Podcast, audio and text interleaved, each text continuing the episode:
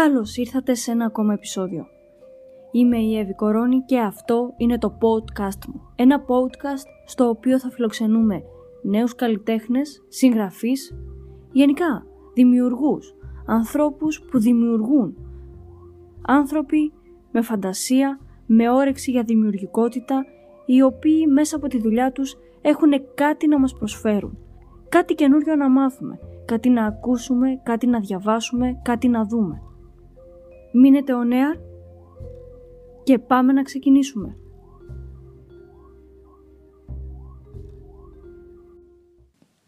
Όσοι είστε φαν της φανταστικής λογοτεχνίας, αυτό το επεισόδιο είναι για εσάς. Έχουμε πρόταση, ένα καινούριο βιβλίο και φυσικά τι καλύτερο από το να μας το παρουσιάσει η ίδια συγγραφέας του βιβλίου, η Φανή Χαλιώτη.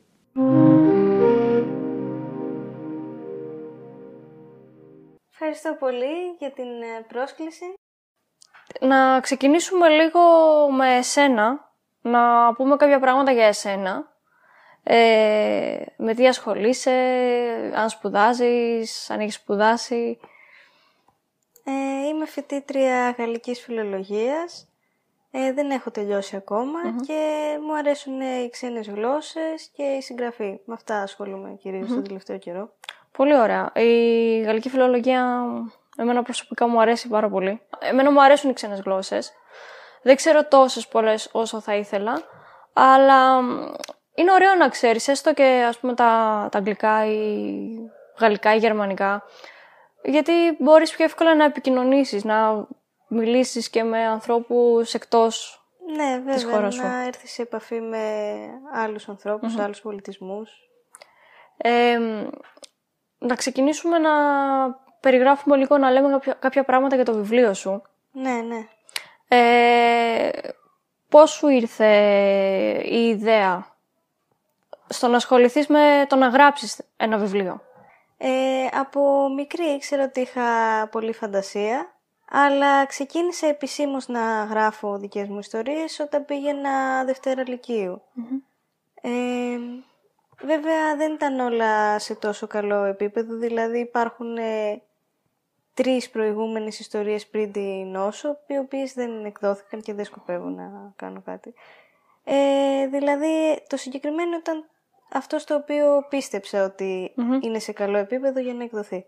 Ε, επίσης πριν ε, εκδοθεί το βιβλίο είχε δημοσιευτεί και ένα διήγημά μου σε μία συλλογή ε, στο έπος της φαντασίας οι 35 χρησμοί του πεπρωμένου ε, ήταν διαγωνισμός και είχα στείλει και μπήκε στην ανθολογία. Α, ωραίο.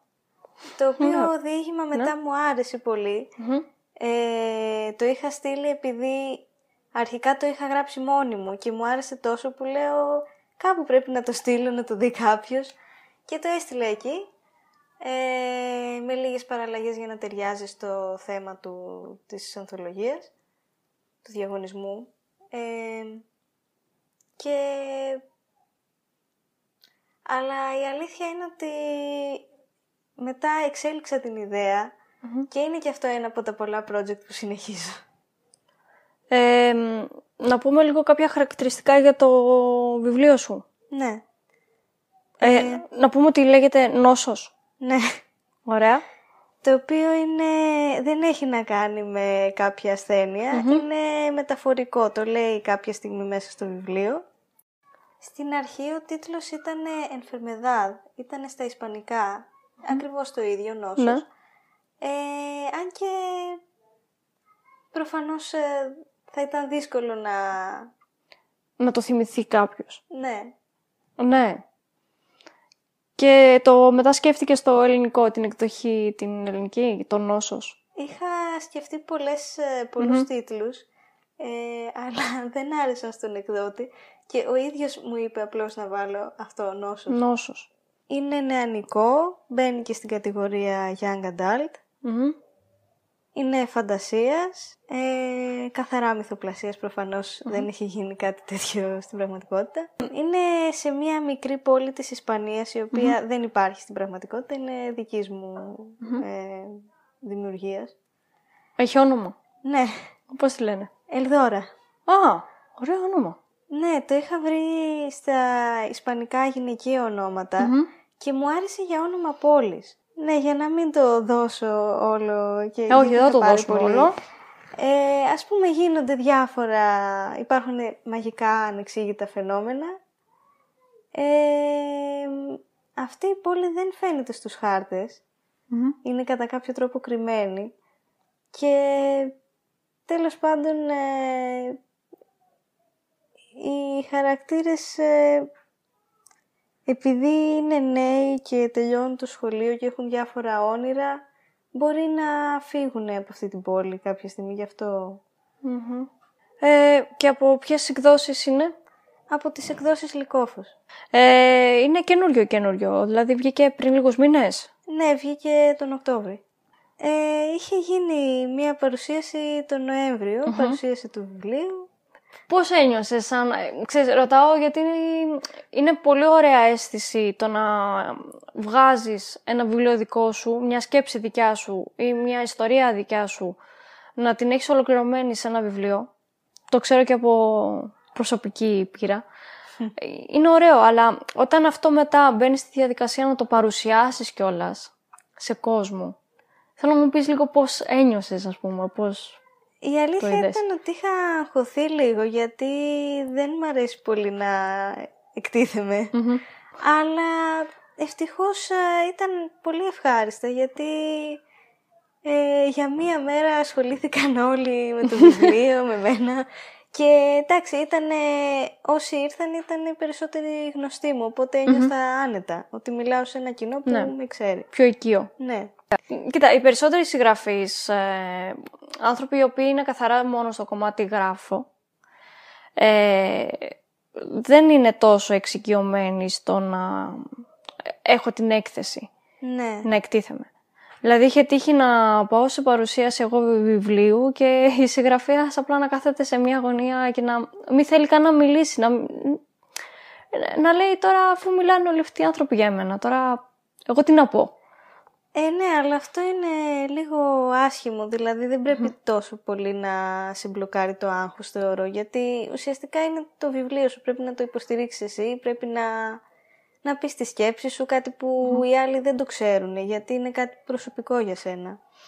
Μα σίγουρα, ναι, γιατί διαβάζοντας ο αναγνώστης καταλαβαίνει κάποια πράγματα, αλλά σίγουρα θέλει να μάθει και από την πηγή ναι. Πώς ξεκίνησε αυτό και δημιουργήθηκε; Ναι, γιατί βλέπεις ένα τελειωμένο προϊόν, δεν ξέρεις γιατί και πώς ναι. φτιάχτηκε. Πώς ξεκίνησε η ιδέα για το συγκεκριμένο βιβλίο; Είχα ξεκινήσει με την ιδέα ότι στο βιβλίο βλέπουν οι χαρακτήρες ένα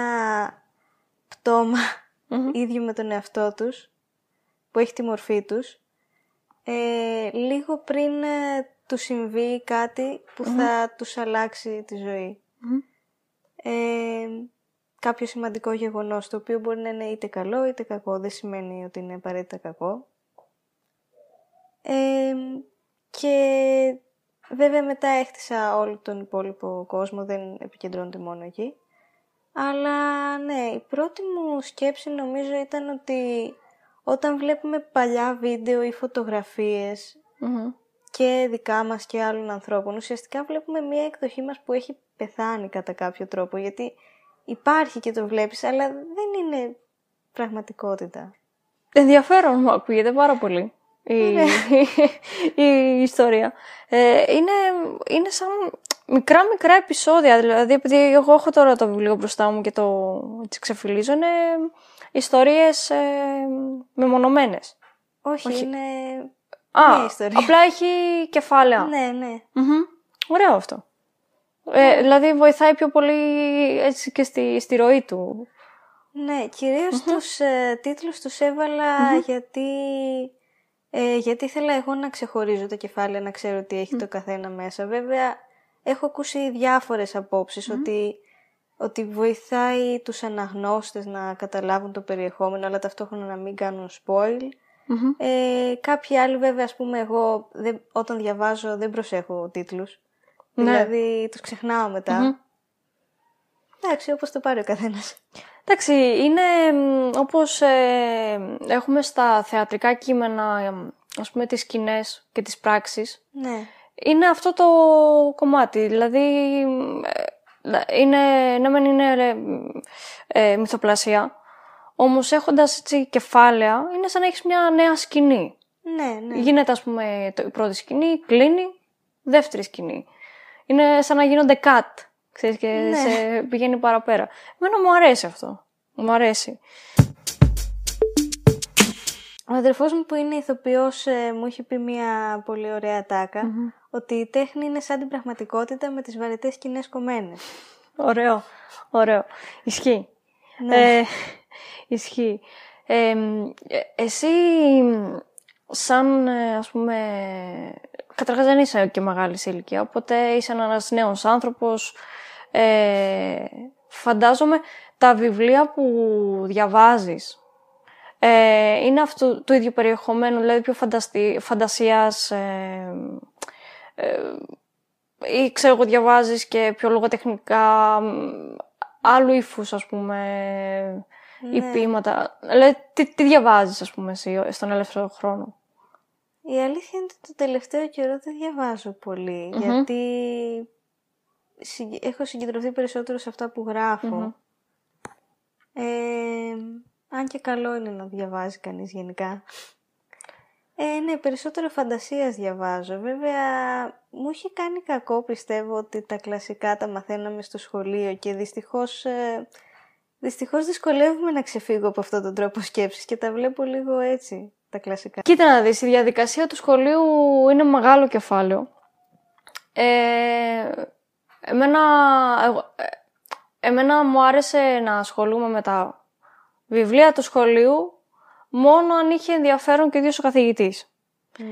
Ναι, έχει σημασία και αυτό. Ε, ναι, δηλαδή πολλές φορές ένιωθα ότι ένα μάθημα ενώ έχει πολύ ενδιαφέρον σαν μάθημα, ε, λίγο χάνεται από άλλους παράγοντες. Ναι.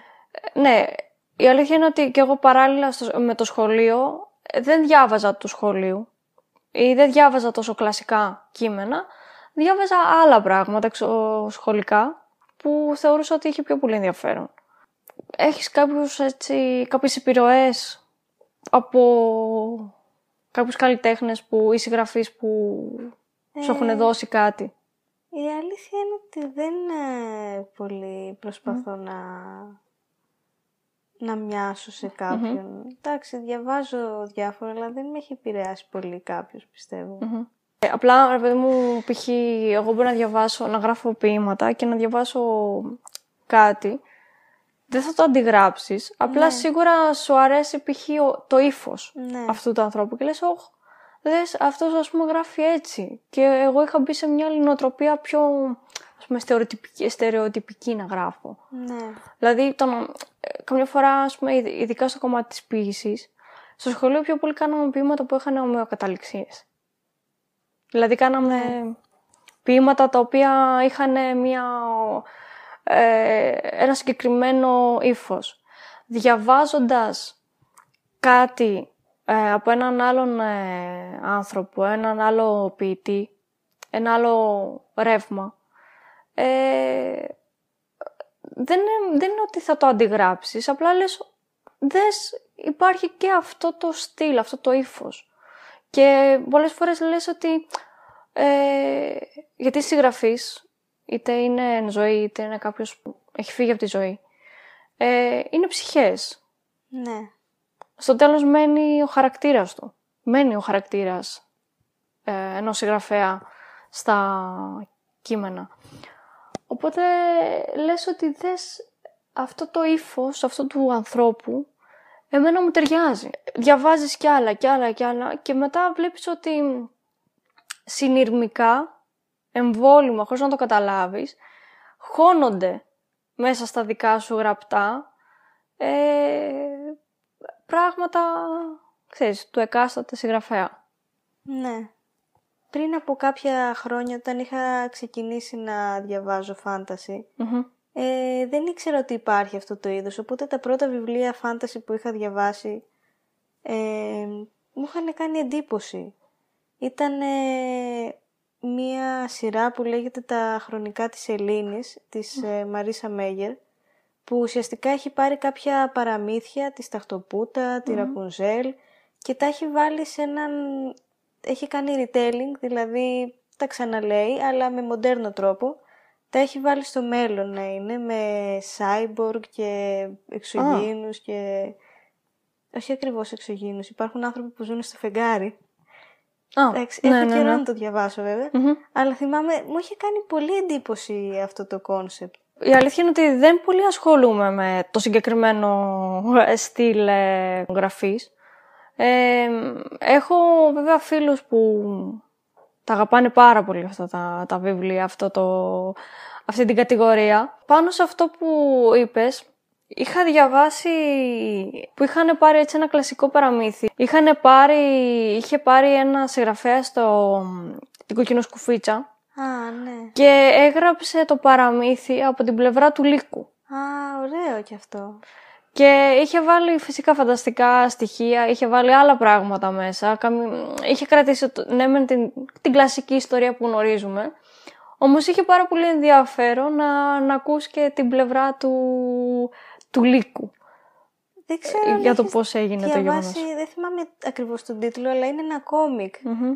που είναι ο κακός λύκος, αλλά στην πραγματικότητα είναι ο πατέρας ενός κοριτσιού που έχει πάρει διαζύγιο με τη μητέρα της και η μητέρα ε, προσπαθεί να τον απομακρύνει από την κόρη.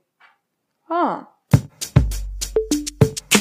Επίσης μου άρεσε την πρώτη φορά που είχα διαβάσει John Green γιατί ε, μου είχε κάνει εντύπωση που είναι μικρά τα βιβλία του και οι περιγραφές του κοφτές οπότε δεν πλατιάζει πολύ. Λέει μόνο ό,τι χρειάζεται να υπάρχει σε μια σκηνή, ό,τι χρειάζεται να ξέρεις και αυτό μου αρέσει γιατί και εγώ κάπως έτσι γράφω. Δηλαδή και το βιβλίο είναι μικρό σε έκταση. ναι. Όχι, αυτό το λέγαμε και πριν ξεκινήσουμε. Δηλαδή, εμένα η αλήθεια είναι ότι με κουράζουν τα πολύ μεγάλα βιβλία. Το τελευταίο βιβλίο που είναι φάνταση, τώρα που το λες, ε, είναι ο κώδικας στα Da Vinci. Δεν ξέρω αν έχεις διαβάσει, ας πούμε, το βιβλίο. Ε, το συγκεκριμένο όχι, η αλήθεια είναι. Ε, Είναι μεγάλο, είναι 700 σελίδες. Ε, δεν το περίμενα, αλλά ε, έχει τόσο γρήγορη ροή λόγου και γεγονότων και έχει πάρα πολύ έντονη εικόνα το βιβλίο που ουσιαστικά μου έφυγε μέσα σε πολύ λίγες μέρες. Και αυτό νομίζω ήταν το τελευταίο φάνταση που έχω διαβάσει. Α, Εσύ είσαι ένας ε, νέος συγγραφέας. Δεν έχεις ξαναμπεί στη διαδικασία να εκδώσεις ένα βιβλίο.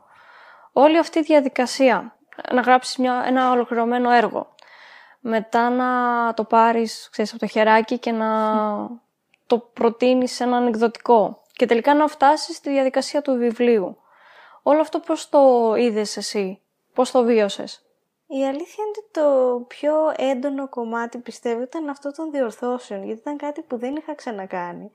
Ε, όταν διάβασα το βιβλίο, όταν το είχα τελειώσει, είχα τελειώσει την ιστορία, ε, απογοητεύτηκα γιατί δεν μου άρεσε. Και αναρωτήθηκα πώς είναι δυνατόν να μου άρεσε τόσο καιρό αυτό. Οπότε υπήρχε... Πέρασε κανένα τρίμηνο τουλάχιστον που απλώς έκοβα σκηνές, τις ξανάγραφα και ήταν... Αυτό δηλαδή μου έκανε περισσότερο εντύπωση και μετά βγήκε ένα καλό αποτέλεσμα, ήμουν ικανοποιημένη, οπότε το έστειλα σε, σε κάποιους εκδοτικούς. Ε, μετά περίμενα ένα διάστημα, δεν ήξερα ακριβώς τι να περιμένω και πόσο καιρό να περιμένω. Ε, Αλλά τελικά, ας πούμε, έγινε η, η Ναι. διαδικασία, μπήκε στη διαδικασία έκδοσης. ναι, χάρηκα εννοείται όταν έγινε αυτό. Και με το τελικό προϊόν, με το Ε, τελικό ναι. αποτέλεσμα. είμαι Εμένα ικανοποιημένη. μου αρέσει πάρα πολύ και το, το εξώφυλλο του βιβλίου, καθώς ε, μ, εγώ είμαι λίγο το πιο minimal και είναι αυτό, είναι, λι- είναι λιτό. Δηλαδή έχει τον τίτλο και ένα σχήμα ε, και δε- δεν είναι μπουκωμένο, ας πούμε. δεν μπορώ τα, τα εξώφυλλα που, έχουν, πολύ, που είναι πολύ Ναι. μπουκωμένα με γράμματα περίεργα και τέτοια. Εμένα δεν μου αρέσει να έχουν ε, πρόσωπα, δηλαδή ανθρώπους κιόλας. Μου φαίνεται ότι πάει το μυαλό σου εκεί όταν θα διαβάζεις και δεν σε αφήνει να σκεφτείς αλλιώς τα πρόσωπα. Ναι, Πάντως μπορώ να το εξηγήσω το εξώφυλλο. ναι. Λοιπόν, είχα ζητήσει να είναι πράσινο γιατί πιστεύω ότι ταιριάζει με την ιστορία επειδή είναι... Επειδή το λέει και μέσα ότι ο λόγος που έχουν σχέση με τη μαγεία είναι επειδή είναι κοντά στη φύση. Υπάρχει αυτή η θεωρία γενικά. Ε, οπότε στέκει να είναι πράσινο. Αρέσει και στην πρωταγωνίστρια αυτό το χρώμα. Ε, το χρυσό είναι, εντάξει, ε, υπάρχει κάτι με το χρυσό, υπάρχει κάτι με ένα μαγικό φυτό. Δεν θα πω παραπάνω γιατί το μαθαίνουμε κάπου στα μισά. Και το σπίτι δεν το είχα σκεφτεί εγώ, αλλά μ' αρέσει που μπήκε. Γιατί θα μπορούσε να είναι το σπίτι των Μάρκεθ. Θα μπορουσε να είναι εκεί το σπίτι τους. Ε, το σπίτι μου αρέσει γιατί αχνοφαίνεται πραγματικά. Δηλαδή, ε, δε- δεν, Ναι. Με, με την πρώτη ματιά ίσως κάποιος να μην, μπορεί, να μην το δει. Αλλά μετά ξαφνικά βλέπει πίσω από όλο αυτό και ένα, ξέρεις, τη σκιά ενός σπιτιού. Έχεις τώρα στο μυαλό σου έτσι, κάποιο επόμενο βιβλίο, κάποιο άλλο project; Η αλήθεια είναι ότι γράφω πολλά ταυτόχρονα, οπότε δεν ξέρω πότε και ποιο θα είναι το επόμενο. Ε, υπάρχει μια συγκεκριμένη ιστορία η οποία έχω κλείσει δύο χρόνια που τη γράφω, οπότε ε, είναι σε πιο ε, προχωρημένο επίπεδο από τις άλλες. Ένα ερώτημα που έχω να κάνω για, σε, σε εσένα είναι, επειδή μιλάμε για ιστορίες, ε, εσένα ας πούμε πόσο καιρό μπορεί να σου πάρει για να πεις ότι ωραία τώρα θεωρώ ότι είναι κάπως ολοκληρωμένο αυτό το έργο και μπορώ να δω ας πούμε και τις τελικές διορθώσεις και μετά να το προχωρήσω και σε μία έκδοση. Ε, θα έλεγα το συγκεκριμένο μου πήρε περίπου δύο χρόνια, ίσως και λιγότερο. Ε, αλλά νομίζω ότι μπορεί να πάρει περισσότερο επειδή αν γράφει κανείς πολλά ταυτόχρονα και δεν εστιάζει, γιατί σε αυτό είχα Είχες εστιάσει. ε, εστιάσει εδώ. Ναι. Ε, Βέβαια έχει να κάνει και με το μέγεθος του βιβλίου, δηλαδή πιστεύω πιο μεγάλο θα θέλει περισσότερο καιρό. Σε ρωτάω γι' αυτό το λόγο. Δηλαδή, βλέπω συνεντεύξεις κάποιων συγγραφέων, οι οποίοι βγάζουν ε, βιβλία όχι τώρα στο μέγεθος το δικό σου, που είναι κάπου στις 200 σελίδες. Ναι. Ε, δηλαδή, βγάζουν βιβλία 500 και πάνω σελίδες. Που λένε ότι εγώ σε ένα μήνα το έχω γράψει το βιβλίο. Και λέω, μα πώς είναι δυνατόν; Αυτό και εμένα με εκπλήσει. Δεν μπορώ να το φανταστώ κάποιον να το κάνει. Ε, βέβαια, ο καθένας έχει άλλη διαδικασία. Ίσως εννοούν ότι, ότι έχουν ετοιμάσει την περίληψη και ξέρουν τι θα γίνει περίπου στο κάθε κεφάλαιο, γιατί τώρα 700 σελίδες λίγο δύσκολο. Φαντάσου ότι πριν δύο χρόνια είχαμε μία εργασία στο Εθνικό Θέατρο, στο εργαστήρι συγγραφής. Ναι. Και είχαμε το πολύ πέντε μέρες που έπρεπε να γράψουμε ένα μικρό μονόπρακτο. Ε, ήταν άσκηση αυτό. Ε, Μας, ε, το θέμα ήταν ένας πίνακας. Μας έδωσαν ένα πίνακα και από τον πίνακα έπρεπε να βγάλουμε εμείς μία, ένα θεατρικό, μονόπρακτο. Διαλογικό όμως, όχι μονόλογο. Για να μπορέσω εγώ μέσα σε αυτό το πενταήμερο να έχω όσο γίνεται πιο ολοκληρωμένο ένα έργο, ε, νομίζω τρεις μέρες σχεδόν δεν κοιμήθηκα. Θα ήθελα να μείνω λίγο στο πιστόφυλλο και να διαβάσω να διαβάσουμε αυτό το, το μικρό που έχεις γράψει προς το τέλος. Ναι, Θα ναι. διαβάσω εγώ ή εσύ; Θα διαβάσω Ε, εγώ; Διάβασέ το εσύ. Όπως φαίνεται, οι περισσότεροι έχουμε φιλοδοξίες που θα μας παρασύρουν μακριά από αυτήν τη μικρή πόλη. Να ρωτήσω τώρα εγώ ακριβώς πώς το φαντάστηκες, τι, τι θες να μας πεις. Ε, εντάξει, βέβαια δεν το έχεις διαβάσει κι εσύ, οπότε δεν ξέρεις. Αλλά στο... Μμμ. με τα συμφραζόμενα τέλος πάντων όπως θα είναι κανονικά ταιριάζει πιο πολύ. Α, είναι Αλλά- σαν ένας επίλογος για το βιβλίο, για την ιστορία; Ε, είναι μια φράση που είπε ένας χαρακτήρας, η οποία πιστεύω ότι ταιριάζει γενικά και γι' αυτό την έβαλα εκεί, επειδή πιστεύω ότι δίνει μια γενική ιδέα. Έχεις ε, σκεφτεί, επειδή και ο, όπως είπαμε και ο αδερφός σου, ο Γιάννης, ε, είναι ηθοποιός. Ναι. Οπότε σίγουρα θα σου έχει βάλει και αυτός κάποιες, κάποιες ιδέες, δεν ξέρω αν το έχει κάνει. Ε, έχεις σκεφτεί μήπως δοκίμαζες ε, να μεταφέρεις ένα από τα βιβλία σου, ε, το βιβλίο σου μάλλον ή κάποια από τις ιστορίες σου, ε, είτε σε μια θεατρική σκηνή, μια θεατρική μεταφορά, είτε ακόμα και μια κινηματογραφική μεταφορά; Το έχεις σκεφτεί αυτό; Η αλήθεια είναι ότι μου έχει περάσει από το μυαλό, δεν θα μπορούσε να μην μου περάσει. Ε, είναι λίγο μην μπλέξεις με ηθοποιό βασικά. Ναι. Εσύ τον έχεις και μέσα στο σπίτι σου τον ηθοποιό, οπότε. ναι. Ε, είναι λίγο. Ναι. Για πες. Η αλήθεια είναι ότι έχω λίγο πρόβλημα με αυτό, γιατί δεν ξέρω πώς θα μπορούσε ένας σκηνοθέτης να προσεγγίσει κάποιο από, τα... από τις ιστορίες μου. δηλαδη αν το κάνουν πολύ διαφορετικό από αυτό που έχω στο μυαλό μου, μπορεί να μην μου αρέσει. Αλλά θα ήθελα κάποια στιγμή να, να το δω, να, να δω, να το δω να παίζεται Να το δεις με σάρκα και οστά. Ναι. Που λέμε. Κοίτα, αυτό είναι πραγματικά στο δικό σου χέρι. Δηλαδή, μπορείς να πεις σε, έναν, ε, σε ένα σκηνοθέτη ότι μπορείς να το πάρεις και να το κάνεις, να κάνεις ό,τι θέλεις. Μπορείς να κάνεις πραγματικά ό,τι θέλεις, σαν ε, να μην είναι δικό μου.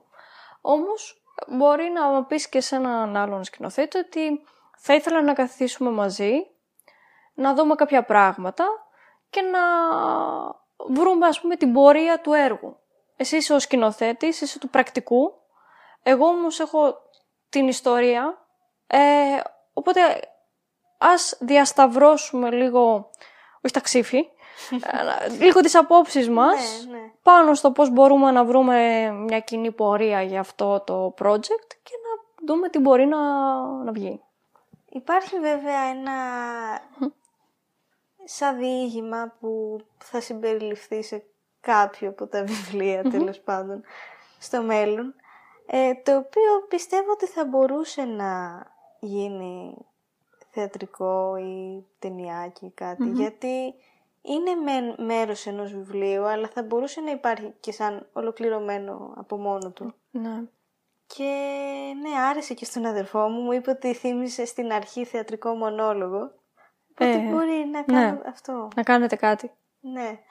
Οπότε εύχομαι πραγματικά όντως να, να γίνει κάτι τέτοιο. Ξέρω Ναι. και τον αδερφό σου είναι πολύ καλό παιδί, εξαιρετικό παιδί και πολύ καλός ηθοποιός. Έχεις σκεφτεί ε, να ασχοληθείς, ας πούμε, και με κάτι αποκλειστικά και μόνο, ένα, συγγραφή ενός σεναρίου.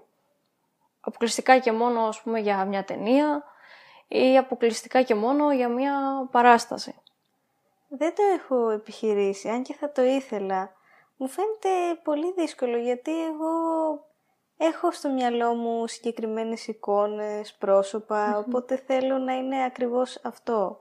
Και ενώ σε ένα σενάριο δίνεις απλώς ε, αυτά που θα πούν οι ηθοποιοί, κάποια πολύ συγκεκριμένα σκη- σκηνοθετικές οδηγίες και δεν είναι τόσο, δηλαδή έχει να κάνει και με το χώρο που θα βρεις και τα άτομα με τα οποία θα δουλέψεις. Δεν είναι ότι θα βγει ακριβώς όπως το έχεις στο μυαλό σου.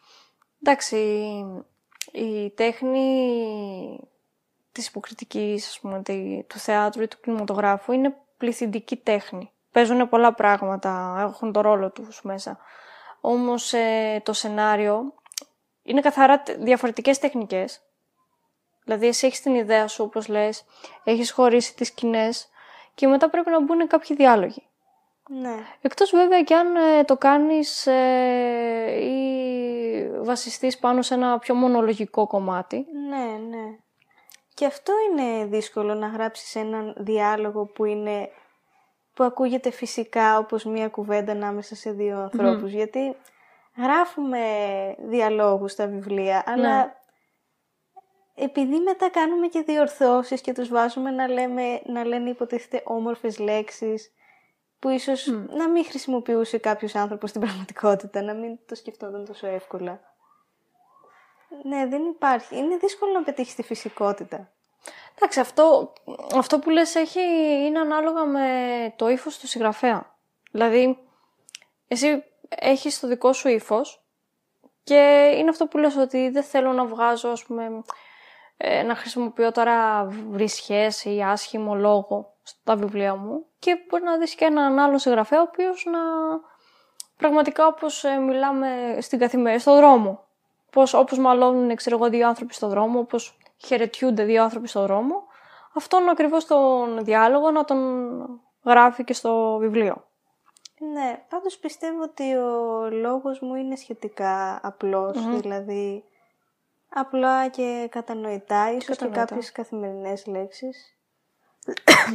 Θεωρώ ότι αυτό, αυτό είναι, είναι και πιο ωραίο, δηλαδή σε ένα βιβλίο, ειδικά με το ύφος το δικό σου, που είναι αρκετά νεανικό βιβλίο. Και έτσι πως μου, δεν το έχω διαβάσει ακόμα, σε ευχαριστώ που μου το έφερες, θα το διαβάσω. Ε, αλλά έτσι όπως μου είπες στην ιστορία, είναι αρκετά νεανικό, ζωντανό, έξυπνο, ε, σε ταξιδεύει, σε βάζει αμέσως ε, στη διαδικασία. Ωραία, κλείσε τώρα την πραγματικότητά σου. Πάτα το κουμπί, κλείσε λίγο την πραγματικότητά σου και πάμε κάπου αλλού. Ε... Πάντως δεν ξέρω αν το ανέφερα, αλλά είναι ένας κόσμος σαν το δικό μας. Υπάρχουν βέβαια μαγικά φαινόμενα, ναι, αλλά είναι περίπου σαν εμάς το σήμερα. Δεν είναι κάτι τελείως ε, περίεργο με Α. νεράιδες και εξωτικά. Όχι, όχι, όχι. Απλά έχει και ένα άλλο ύφος πιο μυστηριακό. Ναι, υπάρχει ένα πέπλο μυστηρίου. Δεν έχει δηλαδή μέσα δράκους και τέτοια πράγματα, ε. Όχι. Δεν πάμε τόσο μακριά. Ε, όχι, αναφέρω τώρα για δράκους και αυτά γιατί εγώ σου λέω δεν έχω τόσο μεγάλη σχέση με αυτά τα ναι. ε, πιο φάνταση βιβλία ή ακόμα και σειρές. Και εμένα μου αρέσει λίγο να έχω αυτή την αθότητα, την παιδική και βλέπαμε προχθές κάτι με κάτι φίλους, έτσι λίγο πιο φάνταση και λέω, ε, να, εντάξει, λέω για να δείχνουν σε όλα αυτά δράκους, τα βιβλία ή σε όλα αυτές τις σειρές να δείχνουν δράκους, λογικά υπάρχουν δράκοι. Και όλοι μου λένε, Εύη μου, δεν υπάρχουν δράκοι. λέω, μα για να τα δείχνουν όλοι, Πώς δηλαδή, κάποιος ξύπνησε μια μέρα και λέει Αχ, θα κάνω μια. θα, θα επινοήσω ένα πράγμα φτερωτό που πετάει και βγάζει φωτιά. Λέω κάπως, κάπου, κάποτε κάποιος είδε ένα δράκο. Έφτασε ρε παιδί μου μέχρι και στις μέρες μας ο δράκος. Και με κοροϊδεύουν πλέον οι περισσότεροι από την παρέα μου. Ζούμε σε μια τόσο, θεωρώ, μουχλιασμένη ρουτίνα. Δεν, δεν ξέρω αν υφίσταται σαν φράση αυτό, αλλά ζούμε σε μια πολύ μουχλιασμένη κοινωνία που ένα βιβλίο περιπέτειας, ωραίας περιπέτειας όμως, ε, φαντασίας, ωραίας φαντασίας, δηλαδή τώρα δεν μιλάω για πολύ περίεργα πράγματα, αλλά ένα, ένα βιβλίο, ένα παιχνίδι, μια ταινία που μπορείς να σε βγάλει για λίγο από την πραγματικότητά σου.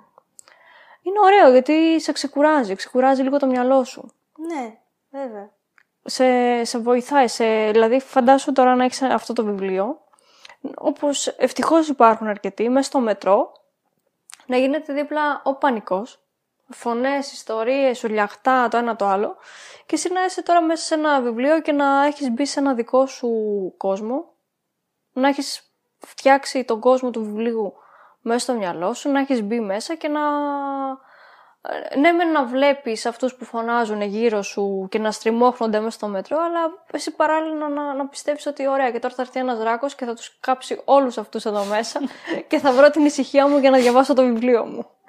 Εντάξει. είναι λίγο.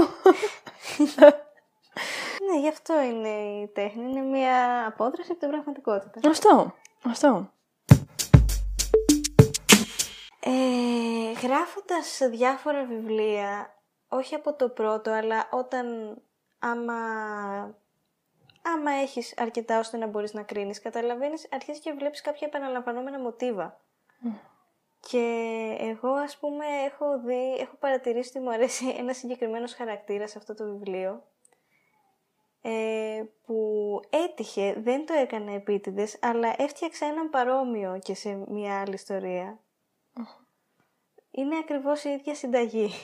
Παρόλο που δεν, ε, ε, δεν σκόπευα να το κάνω, έτυχε. Δηλαδή είναι ένας χαρακτήρας που αντιπαθεί στην αρχή, αλλά μετά βλέπεις ότι έχει ένα λυπηρό backstory και τον συμπαθεις είναι σημαντικός για την πλοκή και επίσης έχει σχέση με κάποιο άτομο το οποίο θα υπάρξει απώλεια και θα τον στεναχωρήσει. Και στις δύο ιστορίες το ίδιο ακριβώς. Εντάξει, αυτό δεν είναι κακό. Δηλαδή δεν ναι, είναι κάτι... Ε, και ίσως έχει και ε, ενδιαφέρον. Ε, θα σου πω τώρα ένα παράδειγμα. Ε, θεατρικά έργα.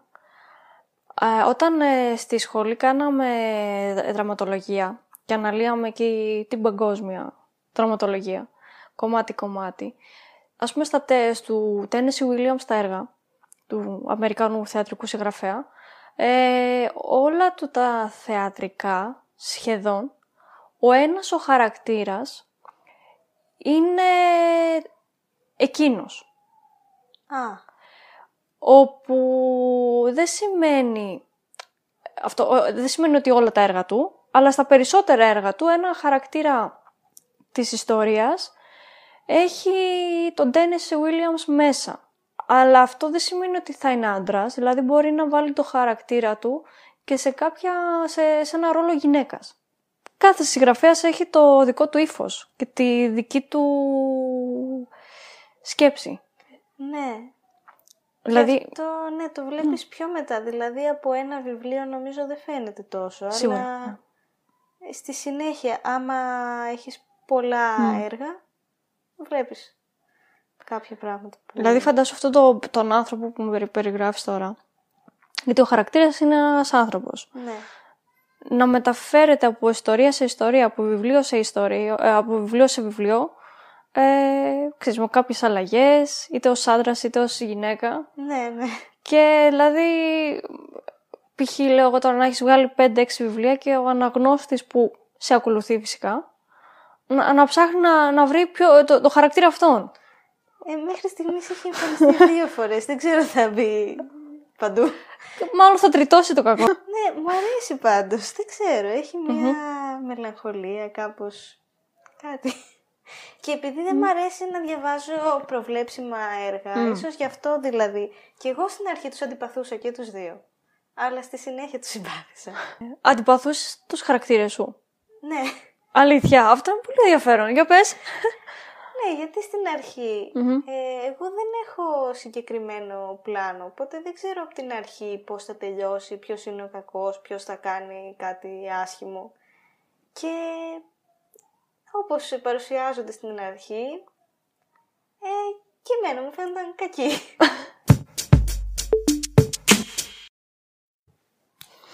Ε, επίσης να πω ένα ευχαριστώ και στις εκδόσεις Λυκόφος ε, για την έκδοση του βιβλίου και θεωρώ ότι έχουν κάνει πολύ καλή δουλειά. Ε, ωραία. Εγώ, Φανή, θέλω να σε ευχαριστήσω για την ε, συζήτηση που είχαμε σήμερα. Ελπίζω να μην ένιωσες πολύ ξεσάβολα και να πέρασεις καλά. Ξέρω ότι δεν πολύ βγαίνει, ε, δεν πολύ κάνεις έτσι παρουσιάσεις. Είσαι λίγο μαζε, μαζεμένη. Ναι. Ήταν μια ευχάριστη συζήτηση. Ε, εύχομαι ό,τι καλύτερο στο βιβλίο. Ευχαριστώ. Καλοτάξιδο να είναι. Εύχομαι να έχουμε και συνέχεια.